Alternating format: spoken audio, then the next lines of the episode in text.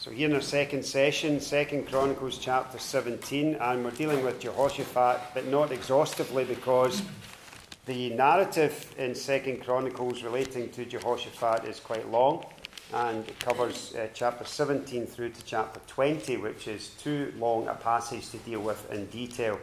So what I'm going to do is do the same as I did last night. I'm going to read little sections, and then I'm going to presume upon your knowledge of the passage, whether you know it yet or whether you'll know it after I've spoken, and then you can come back to this teaching if you want to on the app. It's up to yourself, but that's how we're going to approach this to cover the ground I want to cover. So let's just dive into chapter 17 and verse number 1. And Jehoshaphat his son reigned in his stead, that is Asa that we were thinking about last night. And he strengthened himself against Israel, and he placed forces in all the fenced cities of Judah, and set garrisons in the land of Judah and in the cities of Ephraim, which Asa his father had taken. And the Lord was with Jehoshaphat, because he walked in the first ways of his father David, and he sought not unto Baalim, but sought to the Lord God of his father, and walked in his commandments, and not after the doings of Israel. Therefore the Lord established the kingdom in his hand, and all Judah brought to Jehoshaphat presents, and he had riches and honour in abundance. And his heart was lifted up in the ways of the Lord. Moreover, he took away the high places and groves out of Judah. Also in the third year of his reign, he sent to his princes, and then there's a whole lot of princes' names that I'm not going to try and pronounce, and he sent them to teach in the cities of Judah, and with them he sent Levites, and the same applies, and then at the end of verse 8, priests as well. Verse 9, and they taught in Judah, and had the book of the law of the Lord with them, and went about throughout all the cities of Judah, and taught the people. And the fear of the Lord fell upon all the kingdoms of the lands that were round about Judah, so that they made no war against Jehoshaphat. Also, some of the Philistines brought Jehoshaphat presents and tribute silver, and the Arabians brought him flocks, and so forth. And verse 12, and Jehoshaphat waxed great exceedingly, and he built in Judah castles and cities of store, and he had much business in the cities of Judah, and the men of war, mighty men of valour, were in Jerusalem. Now down to verse 1 of chapter 18. Now Jehoshaphat had riches and honour in abundance, and joined affinity with Ahab. And after certain years, he went down to Ahab to Samaria, and Ahab killed sheep and oxen for him in abundance, and for the people that he had with him, and persuaded him to go up with him to Ramoth-Gilead. And Ahab, king of Israel, said unto Jehoshaphat, king of Judah, wilt thou go with me to Ramoth-Gilead? And he answered, I am as thou art, and my people as thy people, and we will be with thee in the war. And the rest of chapter 18 is the narrative about what happened in that war. And before they went, they consulted a prophet called Micaiah, and there's a whole narrative about the interaction between Jehoshaphat, Ahab, and that prophet. And the prophet's prophesying was rejected, and he was imprisoned, actually, and they went ahead and fought nonetheless. And it wasn't good. And then come down to chapter 19, and Jehoshaphat, the king of Judah, returned to his house in peace to Jerusalem. And Jehu, the son of Hanani, the seer, went out to meet him, and said to King Jehoshaphat, shouldest thou help the ungodly, and love them that hate the Lord? Therefore is wrath upon thee from before the Lord. Nevertheless, there are good things found in thee, in that thou hast taken away the groves out of the land, and hast prepared thine heart to seek God. And Jehoshaphat dwelt at Jerusalem, and he went out again through the people from Beersheba to Mount Ephraim, and brought them back unto the Lord God of their fathers. And he set judges in the land throughout all the fenced cities of Judah, city by city. Now that will do for a reading, and I'll refer to chapter 20 as we go through. So the background to Jehoshaphat is different from the background to Asa that we were thinking about last night. Asa, you remember, succeeded a king who was wicked. His father was wicked, Abijah, and had taken the people of God quite far down a path towards sin and towards wickedness. Now what happened is that Asa, we saw, had 35 years of peace and of seeking the Lord, and then 6 years at the end of his life where he did not seek the Lord. So when Jehoshaphat comes to the throne, he's coming to a different context. He's coming to a nation that by and large over the majority of the past generation had been seeking God and had been putting away idolatry. But there was a blip at the end. There was that 6 year period at the end of his life. So Jehoshaphat comes on the throne and he's succeeding a good king who just ended badly, but a good king nonetheless. He does inherit a nation that is at war. You remember one of the consequences of that 6 year period was that rather than peace, then Asa would know war. And if he would not seek God's help in conflict, then he would have conflict without God's help. And that was the last 6 years of his life. So this is different. And Jehoshaphat comes on the throne, and Jehoshaphat begins well, as these kings that we're thinking about this weekend generally do. And he has good days, very good days. And we're going to think about them for a wee while. If you look at the first 6 verses of chapter 17, you discover this, that Jehoshaphat pleased God. And there's always lessons to be learned when you read about someone who pleases God, because that is something that we should be doing. And Jehoshaphat strengthened himself against Israel. We'll see that in verse number 1 of chapter 17. And he recognized, and you remember the difference between Israel and Judah. You remember Israel's the 10 tribes. Israel is a nation that goes away from God persistently, continually. They have no good kings after the Jeroboam-Rehoboam split, and they're always going away from God. And so one of the challenges of Judah was to identify that, and the kings of Judah had to identify that Israel actually was a bad influence upon Judah. Israel should not be together with their present spiritual condition, should not be together with Judah. There should be separation from that sinful nation, from that sinful people. And so he recognizes this and he strengthens himself against the danger to Judah, which was Israel, very sadly. So you've actually got God's people who are a spiritual danger to another group of God's people. And there had to be a discernment and a distinction drawn between them because of the way they were living their lives. So Jehoshaphat recognizes that. And he recognizes that militarily and politically and spiritually, there had to be a difference. So he strengthens his defenses against this threat. And from the time of that national division, that was always the test. To what extent was the nation of Judah attracted towards the wickedness of the northern nation, towards the idolatry of the northern nation? To what extent would they put themselves as allies and join in that pathway away from God? So he recognises that he needs to place forces in the fenced cities, to set garrisons, to create a buffer, to create a defence against the influence that would come from the north. That was their greatest danger. It was always their greatest danger. They didn't always realise it. So he does this, and he strengthens his defences against what were actually spiritual enemies. So he prepares for war. Now, I was saying last night that Asa, one of the great things he did was that in times of peace, he prepared for war. And there's such a spiritual lesson in that. And he's doing the same, but something different happens. He is facing an enemy in the north who is very subtle. Ahab, one of the wicked men and wicked kings of the Old Testament. And although he prepares for all-out war, sets defences and sets a buffer against the influence of the north, the effect of that influence will not be manifested, or the means of influence coming down from the north will not be an all-out frontal assault by an army. It's much more subtle than that.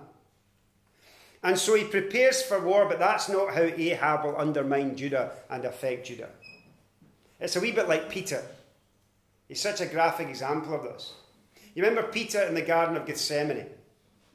And I love Peter. I love Peter's transparency and his genuine desire to serve the Lord Jesus. So there is a band of armed men come to take the Lord, and Peter, out of all the disciples, steps forward. So he doesn't lack courage or commitment. And he draws a sword. What's he going to do? He's going to fight them. Now, there's a band of soldiers coming. He steps out, it seems without a thought, and he just draws his sword. It's his instinctive reaction is to step forward and to fight. And I think if that fight had developed, he would have laid down his life gladly for the Lord. He had no lack of courage. He had no lack of faith. This is the man who walked in water towards the Lord Jesus.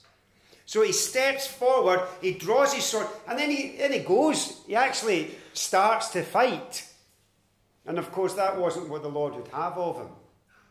But Peter will fight an army. Peter will not be spiritually destroyed by force. That's not the sort of person he is. He reacts well to overwhelming force. But what he doesn't react well to is the question of a young girl by the side of a fire one night who just asks a question. So Peter, who'll swing a sword for Christ, can't answer a question. Peter, who will face overwhelming force of armed men, crumbles when a young girl asks him a question. You see, that's the sort of person he is. He was taken unawares. And he crumbled spiritually by the subtlety of Satan. So we must understand this, that not all spiritual assault upon the Lord's people comes in overwhelming force, aggressive, hostile, very visual. The most effective attack is often the most subtle. And that's what brings down Jehoshaphat. Now, it doesn't destroy him, but it brings him down. Subtlety. So, however, in his earlier days, he's doing the right thing. He's strengthening his army. He's placing forces along the city, along the national borders, and so forth. And then it also says this, he walked in the ways of his father. But it actually says he walked in verse number 3. The Lord was with Jehoshaphat because he walked in the first ways of his father David and sought not unto Baalim. The first ways. Now it's interesting that he should say the first ways. Because when you go back to the days of David, and remember last night I was saying that David is the litmus test. He's the touchstone. And so kings were doing well when they walked in the ways of their father David. That was the reference point to them. So you have this man after God's own heart, this flawed spiritual man, this poet warrior, this man who would lead a nation, this remarkable man, David, with all the complexities of his character and of his life. And yet he is the man that they all sought to be and to follow, David. But it says here that Jehoshaphat didn't walk after the ways of David. He walked after the first ways of his father David. You see, David's life can be split into two. And there is that significant event that divides David's life into two. There is a before and there is an after. And it is his adultery with Bathsheba. You see, when you read about the life of David before that, and when you read David's Psalms before that, you discover this, there is a joy. There is something that is uplifting about David's Psalms and his writings and his experience. There is an innocence. There is a kind of joyful innocence in his service for the Lord. And you read the narrative of his history, and he's fighting animals for the Lord, and he's going to fight a giant, and he's walking, and he's got no baggage, it seems. He's just strolling down into that valley, and his faith is just pure, and his confidence in God is pure, and he lifts the stones, and he defeats the giant, and then he comes back up.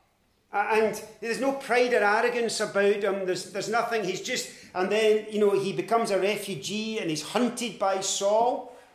And this is the man who stands over the head of his enemy, and he can take the head off his enemy, but he would not lay his hand upon the head of God's anointed. There's something just right about David. There's something kind of innocent and transparent, and it's all just going in the right direction. And then he becomes the warrior king. And he's leading the armies of God into battle, and he's succeeding time after time after time, and the Philistines are getting beaten, and he establishes the nation, and again, it's all good. And then he stands on top of a house one day, and he sees a woman, at the time when kings were meant to go to war. And he sins grievously in the matter of Bathsheba. He murders a good man for his wife. He commits adultery. He conceives a child. The whole thing's a disaster. And from that point on, the happy days of David are finished. Now, the service of David for God's not finished. But you read David's writings that are coming post-Bathsheba, and they're different. There is a depth. There is an anguish. There is a deep remorse and regret that seems to consume him. There is that regret, yes. Repentance, yes. But there's a difference. There's a change. There is a before and an after to David's great sin. You see, things just couldn't go on as if nothing had happened. Yes, there was repentance, but there was consequence. And he bore the scars of it, and he took the burden of it. And remember this, a child died as a consequence of it. And the nation was afflicted as a consequence of it. Spurgeon said this, you recognize him as the same man, but his voice is broken. His music is now deep bass. He cannot reach one high note of the scale. From the hour in which he sinned, he began to sorrow more and more. Then Spurgeon says this, so will it be with us if we are not watchful. We cannot sin without consequence. Yes, there is repentance. Yes, there is recovery. Yes, there is forgiveness. But there are also scars that are left by sin. And we bear burdens. And he is walking in the early ways. Before all of that took place, Jehoshaphat is walking in the ways of his father, these first ways of his father, and he's not seeking Balaam. It's all good. And so he seeks the Lord, and he rejects the ways of Israel. That's verse 4. He sought the God of his father, and he walked in his commandments, and not according to the practices of Israel. Everything is crystal clear with this man at this stage of his life. So there's no compromise for him at this stage. There are clear distinctions between the ways of God and the ways of Israel. Everything is fairly straightforward. Now, there are times in your life and times in my life when that is true. Things are just crystal clear and straightforward. There's no real issue. There's no grey areas. And so we know what's right and we know what's wrong, and we're walking in the ways that are right and we're rejecting the ways that are wrong, and things are just clear. That was what it was in the early days of Jehoshaphat. I spoke last night about a well-worn path. Well, he was not creating a well-worn path to Balaam. He was creating a well-worn path towards the Lord and his commandments. And in this way, he was the same as his father Asa. God blessed him. It says that the Lord established the kingdom in his hand. And in those days, kingdoms and kings were fragile, and they came and they went. But he was enjoying the promise of God, which was that if they sought the Lord, then he would have his kingdom established. All of that is good. And Judah gave presents to Jehoshaphat, and he had riches and honor in abundance. So that's all good. Now, there is one distinctive about Jehoshaphat that stands out in these early days. And the distinctive was, in verse 7 down to verse 10, I didn't try and pronounce all these names, but in verse 7 down to verse number 10, he initiates a recovery of something that had been missing. And what he initiated a recovery of was a teaching ministry in the nation of Judah. So he created again what God had first of all created, which was a band of teachers to bring the word of God to the people. They were teaching priests and Levites, and they had the important role of going amongst God's people and teaching them the law of God, teaching them the truth of God. Now, this actually made so much sense, because it was the wisest It was the best policy for a security-conscious king of Judah to enact. It seems strange, but it actually was the best protection of God's people from their enemies round about. You see, the best protection was not to build a wall. You know, President Trump's trying to build a wall to keep all the Mexicans out. You know, good luck to him in that. Sharon and I drove past that wall last year. Obama had built half of it, but that doesn't matter, and it was already there. But, you know, it's like a big sieve, forces stuff coming right through it. It doesn't matter. It's not even a solid wall. So anyway, he's trying to build a wall to keep people out. So the idea is not a new one. I mean, the Romans tried to do that to us at Hadrian's Wall to keep us out. It's not a new idea. The East Germany tried to do it in Berlin to keep folk out and keep folk in. So what is happening is you can build a wall around your nation if you're a king of Judah to keep your enemies out. But what about the people who are inside that wall? Well, actually, Jehoshaphat's got a better policy. What he's going to do is he is actively going to promote a love for God through a love for his word that itself will be a protection against enemies that are outside. So he's going to take more care about what's inside than the perimeter round about. And it was the most effective form of defence, was the spiritual health and well-being of the people within the nation. So he has these teachers who go out, and their method, I suppose it was a bit like Billy Graham, their method was to be evangelistic with Bible teaching, to put it into modern terminology.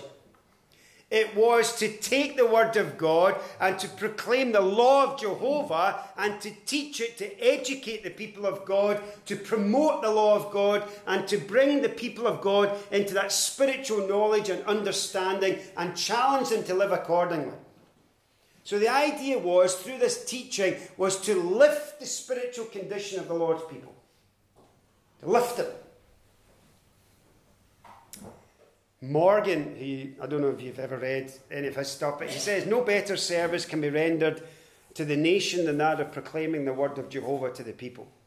In cities, towns, villages and hamlets, by such proclamation, the heart of the people would be turned to Jehovah. And that means that Jehovah would be able to do for them all that was in his heart.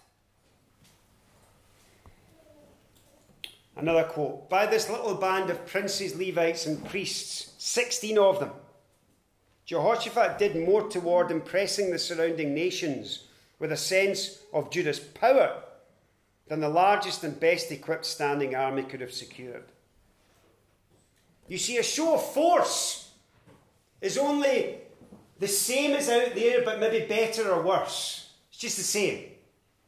I mean, if you've got an army of 1,000,000 like the Ethiopians had against Asa, and you can put 300,000 in the field against them, that's impressive, but it's not as impressive as 1,000,000.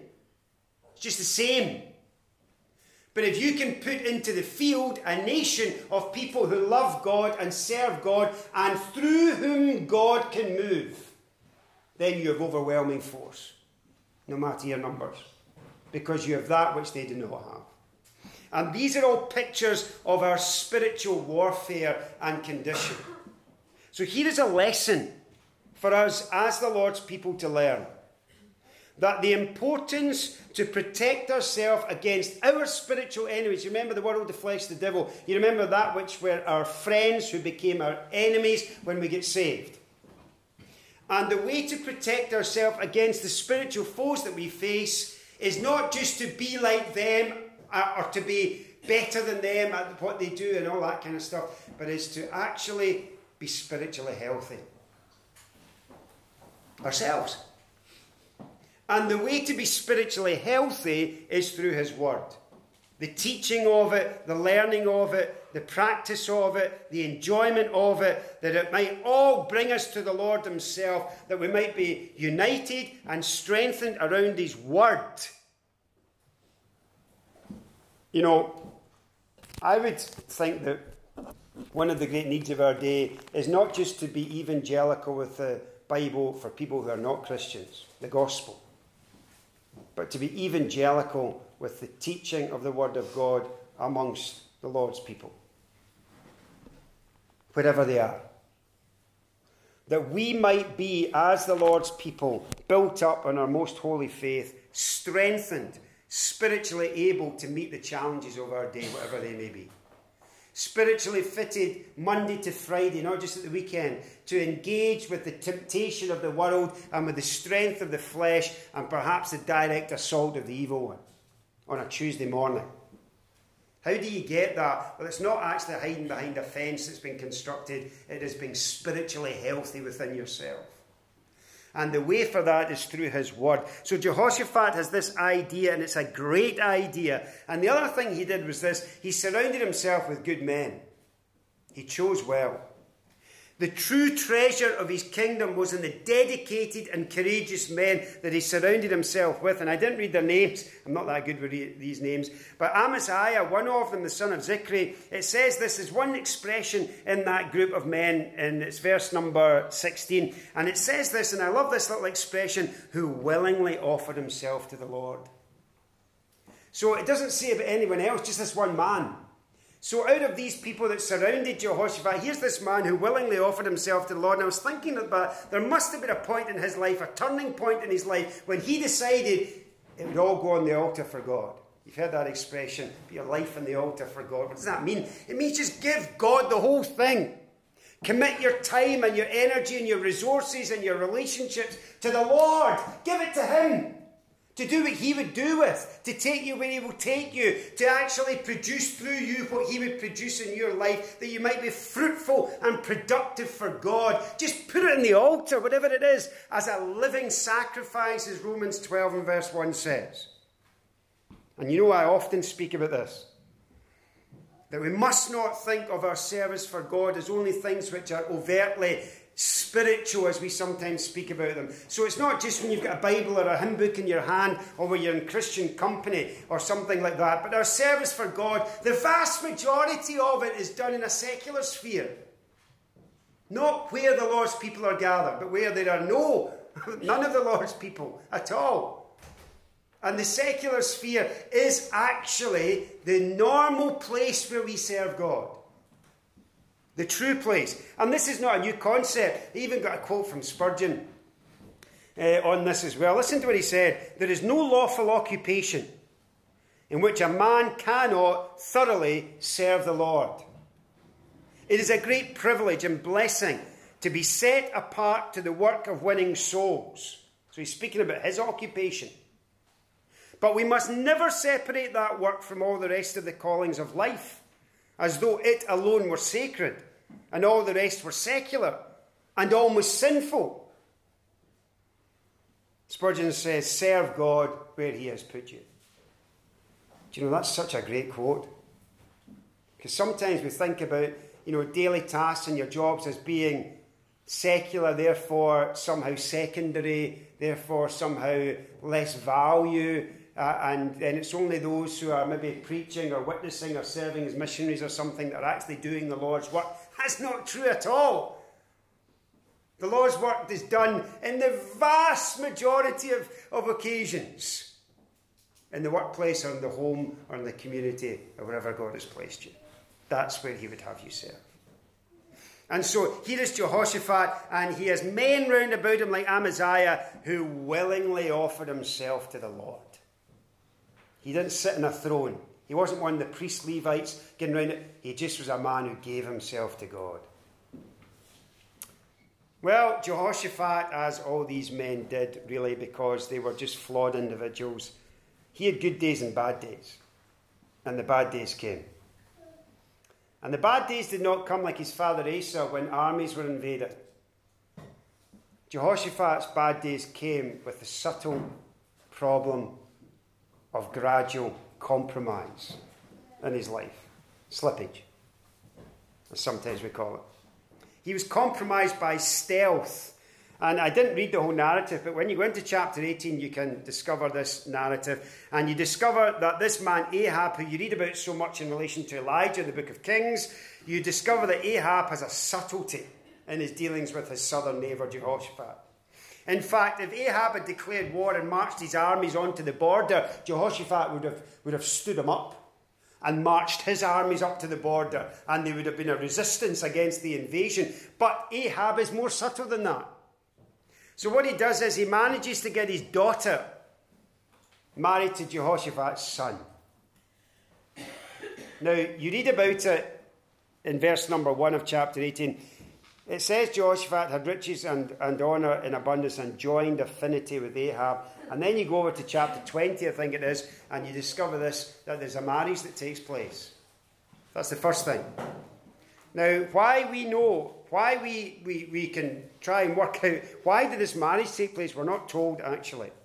But the next thing we discover is in verse 3 of chapter 18. Okay, so there's a wrong relationship. There's a marriage takes place. There's compromise in that. The next thing we hear is that Jehoshaphat is gone to have some fellowship time with Ahab. Two more unlikely characters. Yes, wicked King Ahab. This godly man Jehoshaphat. And Jehoshaphat goes down and they're having some fellowship around this big meal, and that seems okay, but it's not okay. There's a gradual drawing towards Ahab from Jehoshaphat. The next thing we hear is in verse 3, that in the midst of all of that feasting and celebration, then Ahab has a suggestion. Sounds a good one. Actually sounds a spiritual suggestion. These are always the best ones, but the ones you need to just be very careful about. And so the suggestion was this, that they would go down to Ramoth-Gilead, and what they would do is, and you come, Rebecca, nice to see you, just right down the front. Dan, good to see you too, and the boys, welcome.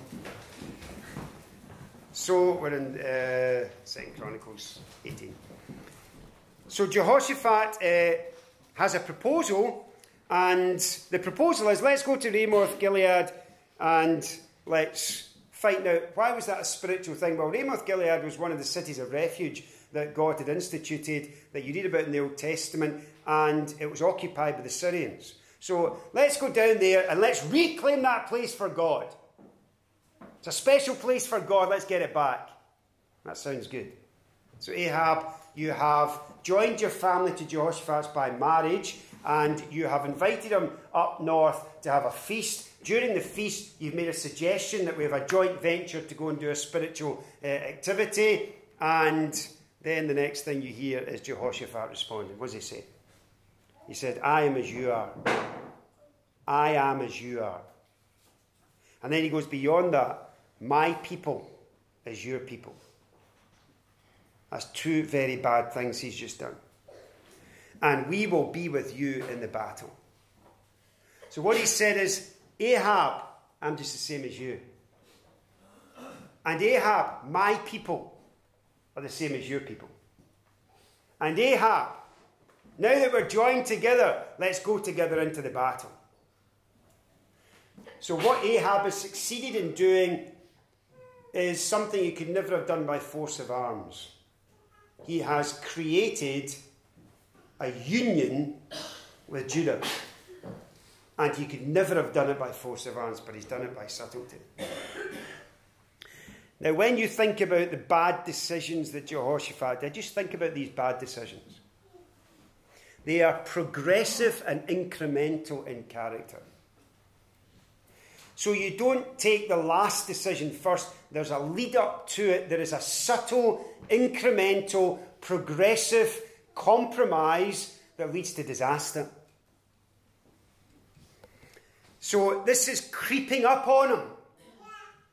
The first thing is he gives his son in marriage, probably for all the right reasons, to unite the kingdoms. And he's probably got the highest ideal in his head, but he's made a complete blunder. Then he accepts Ahab's hospitality. So he's now in a context where he is obliged to this king. He's under pressure. He's put himself in a very difficult position. He didn't need to. So now he's in Ahab's place. Ahab is the host, and Ahab is making the suggestions. He's leading the conversation. So he naively agrees to Ahab's scheme. And actually, when you read it, Ahab was some guy. Ahab said, you know, I've got a great idea, Jehoshaphat. Why don't you dress up as me and I'll dress up as you and we go into the battle? What was Jehoshaphat thinking? Why would you agree to such a thing? Absolutely crazy. What, Ahab, why do you want to dress up like me? There must be a reason for that. Well, there was a reason for that. He wanted to preserve his own life and sacrifice Jehoshaphat's life. And Jehoshaphat seems to have lost all ability to think and reason the thing. But he's being swept along by the subtlety of this King Ahab. And then there's a prophet. He has a kind of moment of conscience and he says, Ahab, do you have any prophet of God that can tell us whether we should go or not? Do you have any prophet? I mean, this is how far, but nonetheless, there's something in his conscience. Let's hear from God about this. So they wheel out the prophet. The prophet speaks for God, says this is going to be a disaster. And so Ahab doesn't like that at all. And Jehoshaphat, what does he do? Absolutely nothing. So God's man is standing alone in that hostile environment. There's a godly king, and God's prophet is standing, speaking for God into that hostility and about to suffer terribly as a consequence. And Jehoshaphat stays silent. Do you see the subtle compromise? Are you identifying with this in your own experience? Are you thinking about a time at your work? Are you thinking about a time in your family? Are you thinking about a time in your community that you have done what Jehoshaphat has done? He does not stand with the man of God. He hides and he's quiet. And at the end of his life, after all of that disaster and which God graciously recovered from, and I'm going to speak of that in a moment, he then makes another mistake and he enters into a shipbuilding contract with Ahab's son, Ahaziah, and God actually says about that commercial venture that it was a wicked deed on Jehoshaphat's part. He doesn't seem to have learned his lesson, and the Lord judged him at the end of chapter 20 by destroying all the ships. Do you know what? Christians generally get outsmarted by the world. Generally speaking, there is a naivety, there is a susceptibility. Generally, the folk, the system in the world is smarter, more subtle than we generally are. Jehoshaphat got completely done by Ahab, completely. I mean, from start to finish, he had his number. And he just played him like a violin. From start to finish. Well, I was thinking about this in relation to us. And that incremental progressive compromise. And when you think about that, just think about the steps of it. So there was a wrong relationship. There was putting himself in the sphere of Ahab's hospitality and therefore in a very dangerous position. And then there's the naivety to agreeing to Ahab, leading the conversation and making suggestions and him just going along with it. And then the voice of God speaks into the circumstance and Jehoshaphat stays silent and he won't stand with the man of God. And then he goes into a wrong battle with him. I wonder if you and I have ever taken these steps. I certainly can think of at times when I've taken steps like that.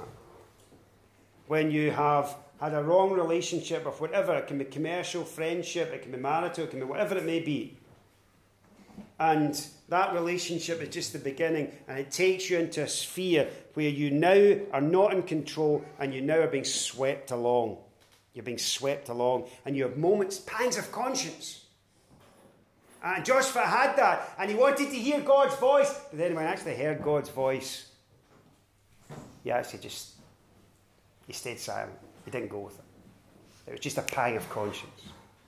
This is Jehoshaphat's bad days. And even although Ahab seemed to have a spiritual progress, will you go up with me against Ramoth-Gilead? Actually, it was a disaster. It should never have gone. Bad days in the life of a good king, with bad outcomes. And do you know this? When you look at Jehoshaphat's life, the bad outcomes took time, but sin always has its consequences. And sometimes the consequences of sin affect not just our generation, but generations to come. It certainly did in Jehoshaphat's life. If you look at his family, what happened was this, that Jehoshaphat's sin not only affected him, it affected God's people, because as the leader, he committed God's people when he said, I am as you are, and my people as your people. He committed the whole nation. And in chapters 21 and chapter 22, we read that after his death, his son Jehoram slaughtered all his brothers and turned the nation to idolatry. And then God struck him, you read this, with a terrible disease of the bowels. I mean, it sounds horrendous. And he died after 8 years. But then it just came on, and his son Ahaziah became king. He lasted 1 year before he was murdered. Athaliah, his mother, slew all his sons, except for Joash, and Athaliah ruled the land for 6 years. Just a disaster. And all of this flowed out from Jehoshaphat's compromise with Ahab. All of it. Bad days.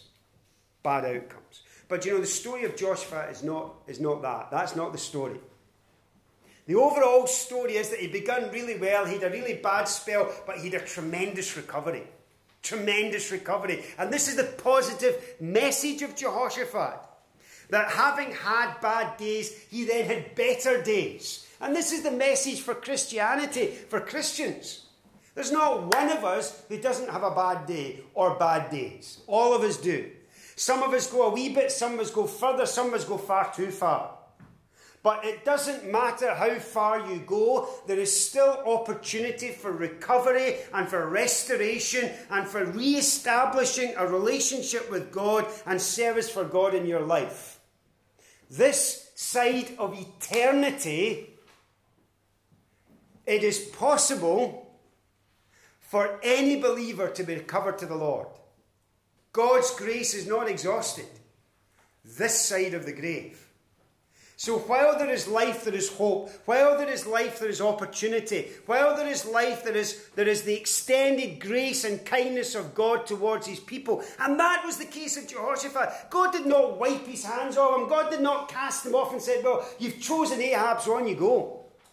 Not so. God's grace was such that there were better days. And these better days came about in chapter 19. And after the disaster, which I haven't had time to go into in chapter 18, you discover this, that Jehoshaphat the king, he returns back. There is a return, he comes back. So you think about this graphically. You think about the northern kingdom and the south, and you think about them edging up towards the north. You remember he built barriers against the north coming down. The problem was that Jehoshaphat didn't fail because the north came to him. He failed because he went to the north. So sometimes we think that, you know, the world is encroaching in our life and satanic assault and all the rest of it, and it's not the case. The fact of the matter is, it's not the world coming to us, it's us going to the world is often the problem. And here we have the situation here that he had been edging toward the north, he'd been going towards it, but now he returns. He comes back. And as he comes back, he discovers a welcome, he discovers peace, he discovers restoration, because God sends a prophet to him. God has a word for him. God has something to say to him. There's no silence. Jehu speaks. And in chapter 19, Jehu comes out to meet him. And he comes with strong words, but words of grace. And he says, shouldest thou help the ungodly and love them that hate the Lord? There it is. So there's no kind of soft soaping this. This is the reality of what you've chosen, Jehoshaphat. You're going to have to face it. There's no way around it. You've made decisions, and these are the decisions you made. You made a decision to help the ungodly and to love them that hate the Lord.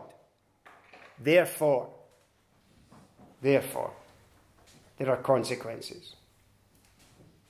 The wrath of God is upon thee. You see, decisions to love and have your affections drawn by those who have no love for the Lord. Your decision to side with the enemies of God in your life, in whatever way, is not something that brings the pleasure of God or the blessing of God into your life. And Jehoshaphat listens.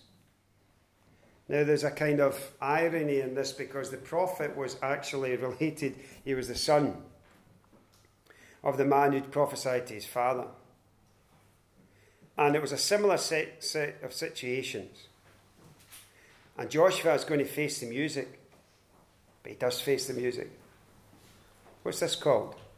Repentance. This is true repentance. Repentance in your life and mine is when we face up.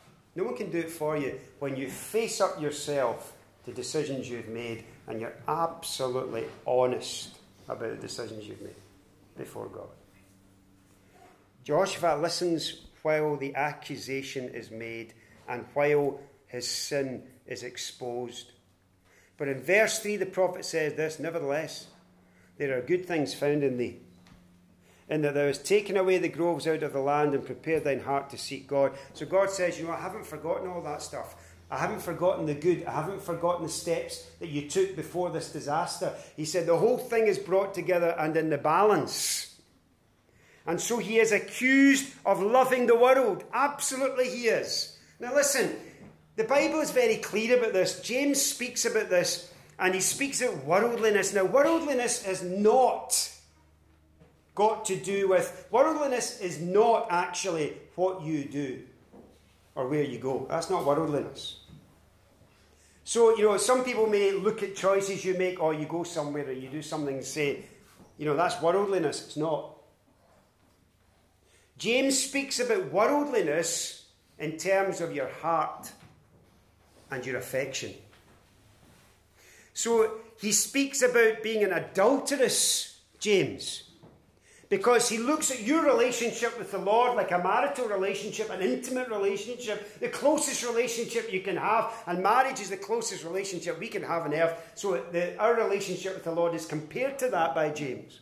And he says, you know, our God is a jealous God, and there is an intimacy there that should be exclusive to the Lord. And he demands exclusive relationships with us.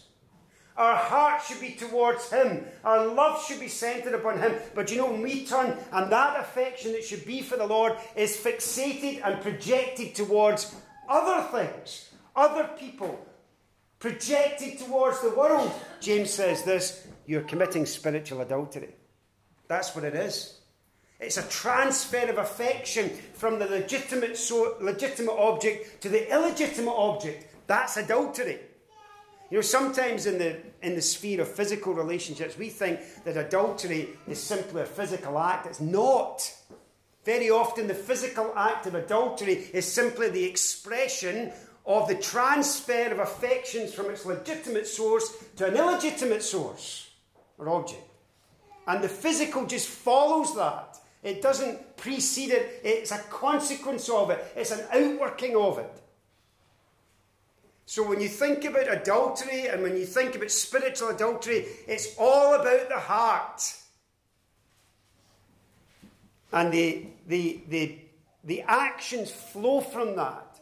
So what's the answer to spiritual adultery? It's not simply fixing the actions. It's addressing the heart. And if we love the world, it's because our affections have been displaced.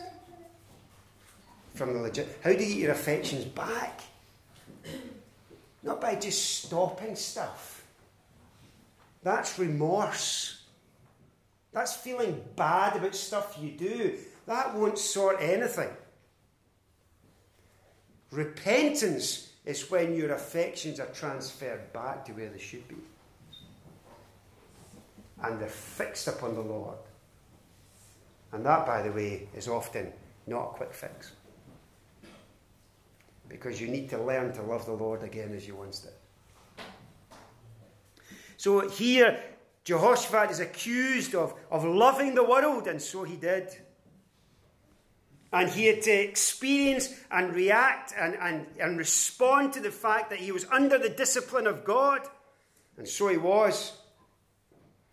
You know, what does he say? Well, he says absolutely nothing. There's no back chat. He's submissive to the divine declaration. He just keeps his mouth closed.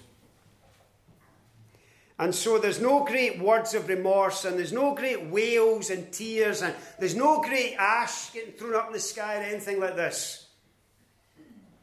Sometimes when you see all of that kind of stuff, when someone's got caught in sin, it's remorse. Time will tell of its repentance.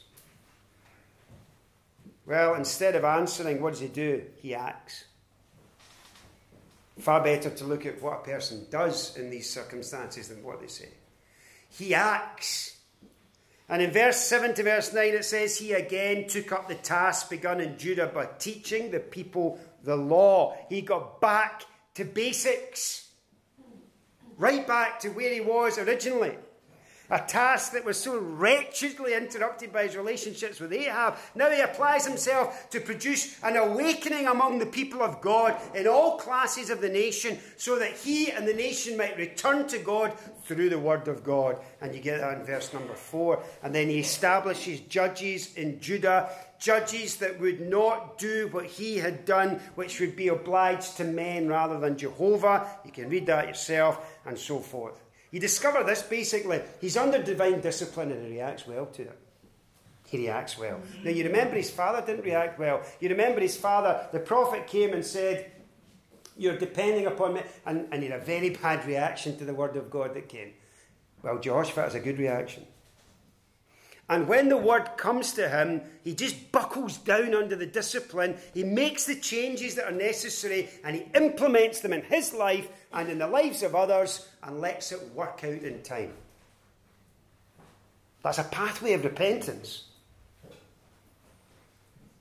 One writer said this, nothing is more powerful in exhorting our brethren than to have dealings ourselves with God's discipline, and to have learned our lesson to the end, that is, until there is full deliverance. So it was with Peter, who only a short while previously denied his Saviour, yet could preach to the ungodly, ye denied the holy and righteous one.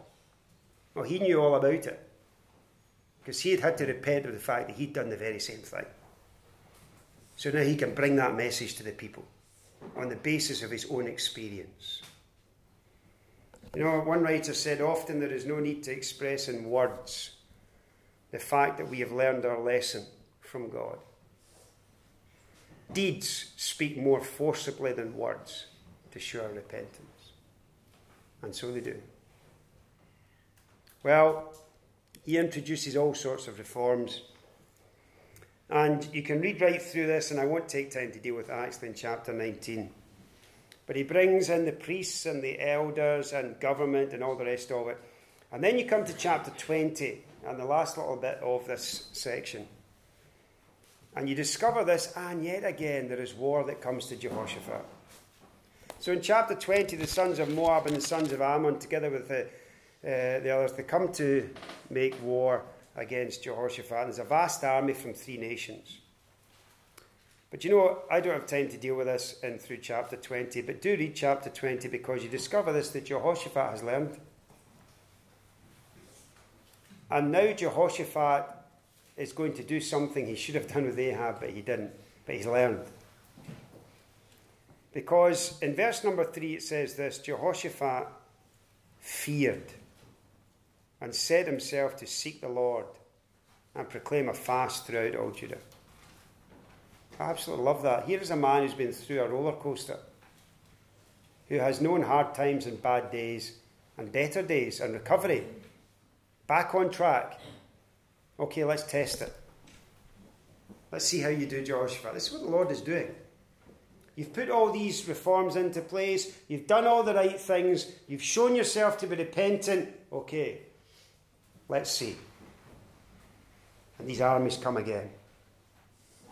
Number 1, his first response was he was afraid.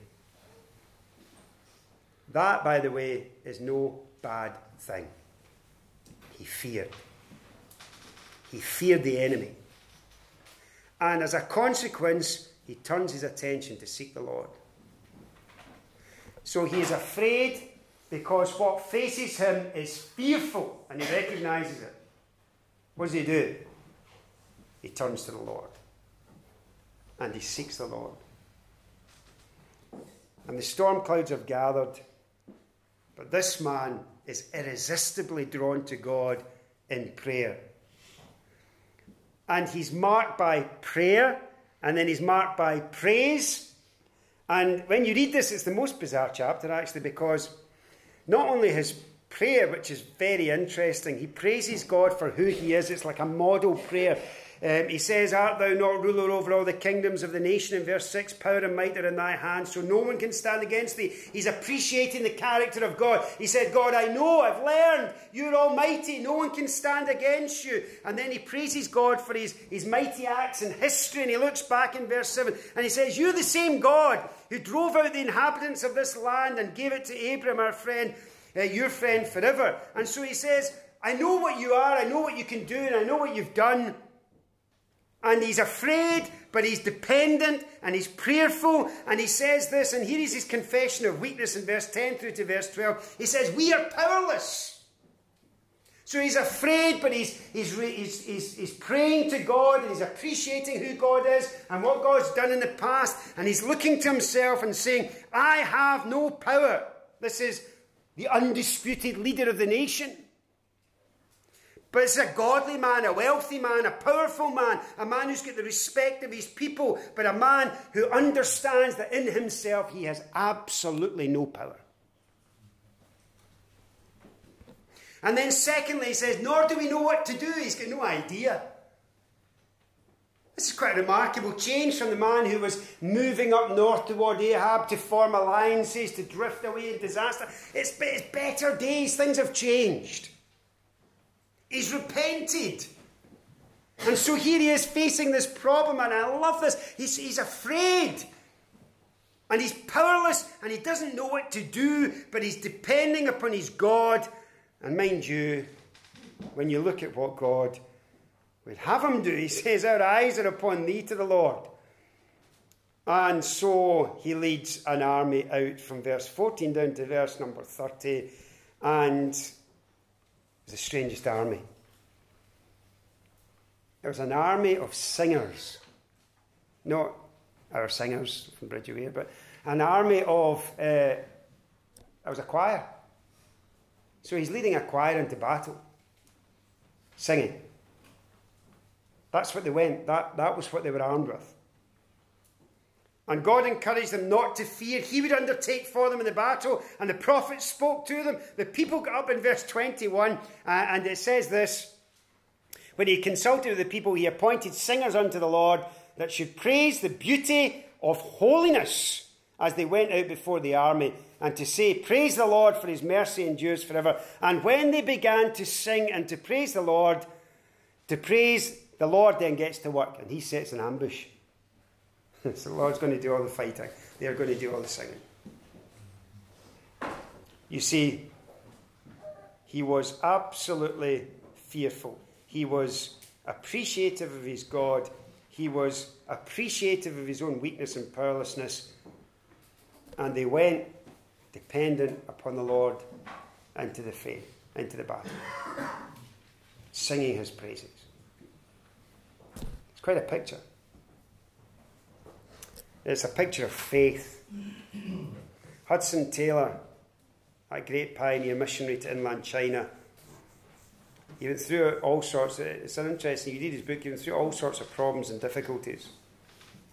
He lost his wife, he lost at least one child in death, and his own life was often in danger.